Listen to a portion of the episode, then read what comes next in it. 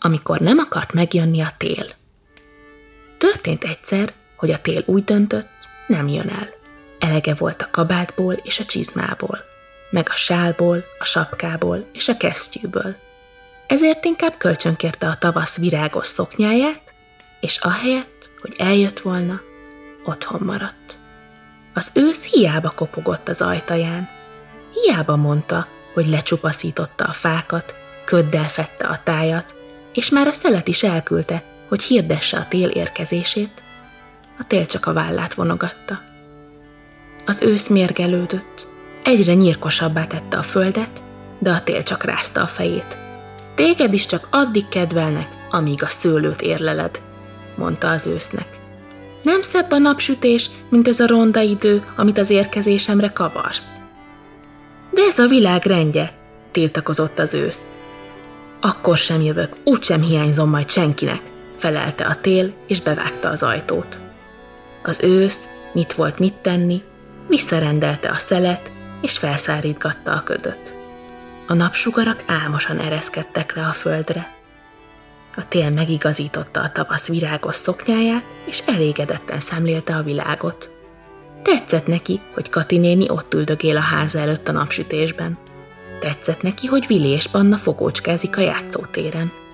Tetszett neki, hogy Imre felhúzza a futócipőjét, és nekivág a kilométereknek. És tetszett neki, hogy a minicuki előtt sorok kígyóznak fagyért. Tetszett neki, de valamiért el is szomorította. Már nem tűnt olyan szépnek a tavasz virágos szoknyája. Becsukta a háza ablakát, míg a redőnyt is leengedte. Nem hiányzom senkinek, sóhajtotta.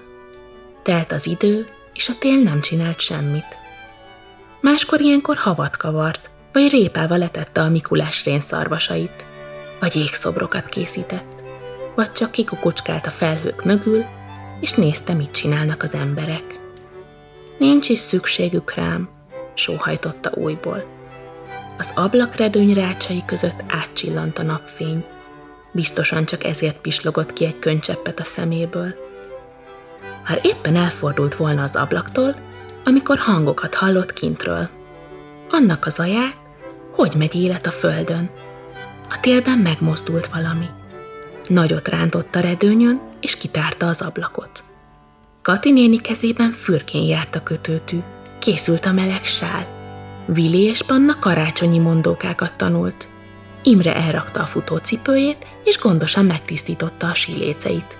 A minicukiban meg fagy helyett beiglit árultak. És mindenhonnan ugyanaz hallatszott.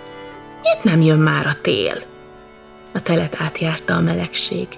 Nem az a melegség, amit a napsugarak hoznak, hanem amelyik mosolyt rajzol az arcokra.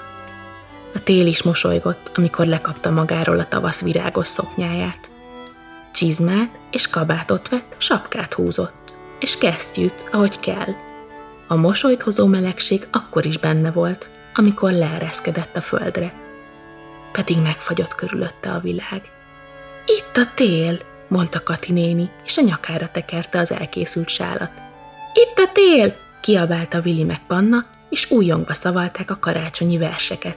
Itt a tél, rikkantotta Imre, és végig simította a síléceit. Itt a tél, mosolyogtak egymásra az emberek a minicukiban. Itt vagyok, mondta a tél, és ettől kezdve minden évben időben megérkezett.